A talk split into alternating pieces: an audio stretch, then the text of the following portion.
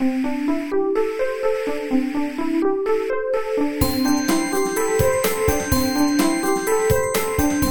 速中文，Slow Chinese。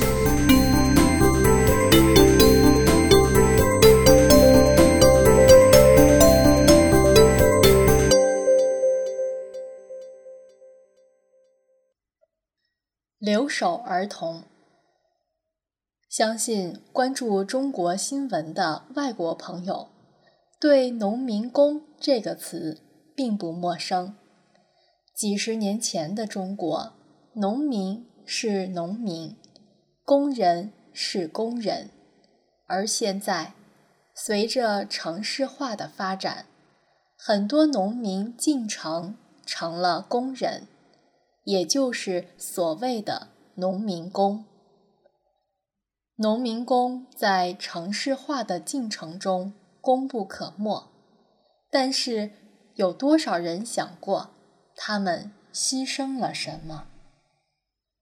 在我的家乡福建，百分之八十都是丘陵和山地，因为山多，交通不便。早些年，很多人在家种茶叶。后来，中国发展了，城市里到处都在盖高楼大厦，需要劳动力，他们。就去城里打工。他们的户口在农村，由于中国的户籍制度，孩子不能在城里读公立学校，或者要交很高的费用才能在城里上学，所以大部分人都选择把孩子留在家乡。托付给爷爷奶奶照顾，或者托付给别的亲戚照顾，这些孩子就成了我们所说的留守儿童。留指的是留下，留在家乡；守，我理解为守望，守望父母的归来。很多留守儿童。只有春节才能见到父母，平时只能通过电话和父母联系。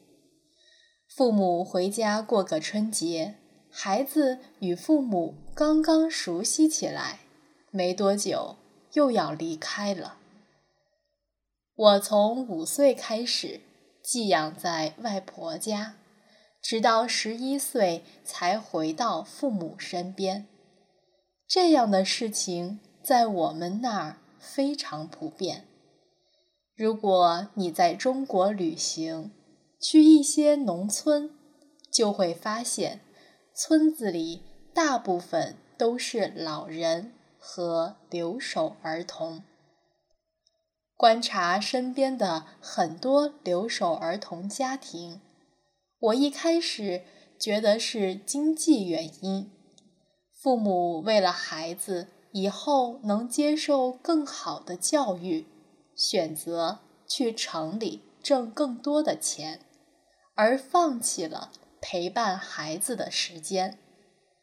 后来，我们这一代人成长起来了，我的同学有了孩子，我发现他们的孩子也成了留守儿童。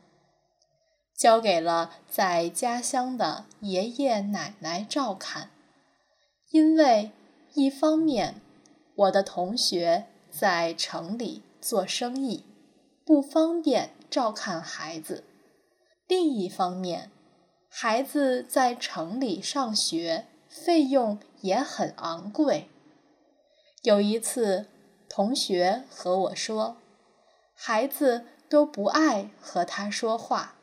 问我怎么办？如果父母给孩子的只有玩具，只有金钱，而没有陪伴孩子一起成长，孩子怎么会信任父母呢？或许在孩子心里，他认为自己被父母抛弃了，父母并不爱他。我曾经看过一些和心理学相关的文章，讲到父母陪孩子吃晚饭是一件很重要的事情。听孩子讲述一天发生了什么，从中了解孩子周围的环境、孩子的变化，对于留守儿童来说，这些都很奢侈。在我看来，对于已经解决经济问题的那部分家庭来说，观念问题是更深层的原因。在中国，很多留守儿童的父母完全没有意识到陪伴孩子成长的重要性，就像很多上一辈的中国父母不理解同性恋。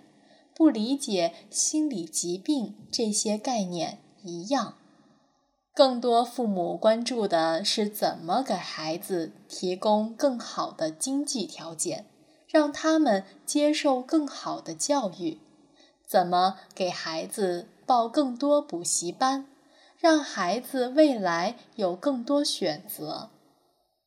当孩子毕业了，到了结婚的年龄。父母还要给孩子买房买车，说白了，父母关注的焦点在于怎样挣更多的钱，提高物质生活水平，而忽略了与孩子的情感交流。在父母的陪伴下长大，对很多的孩子来说，真的是奢侈品了。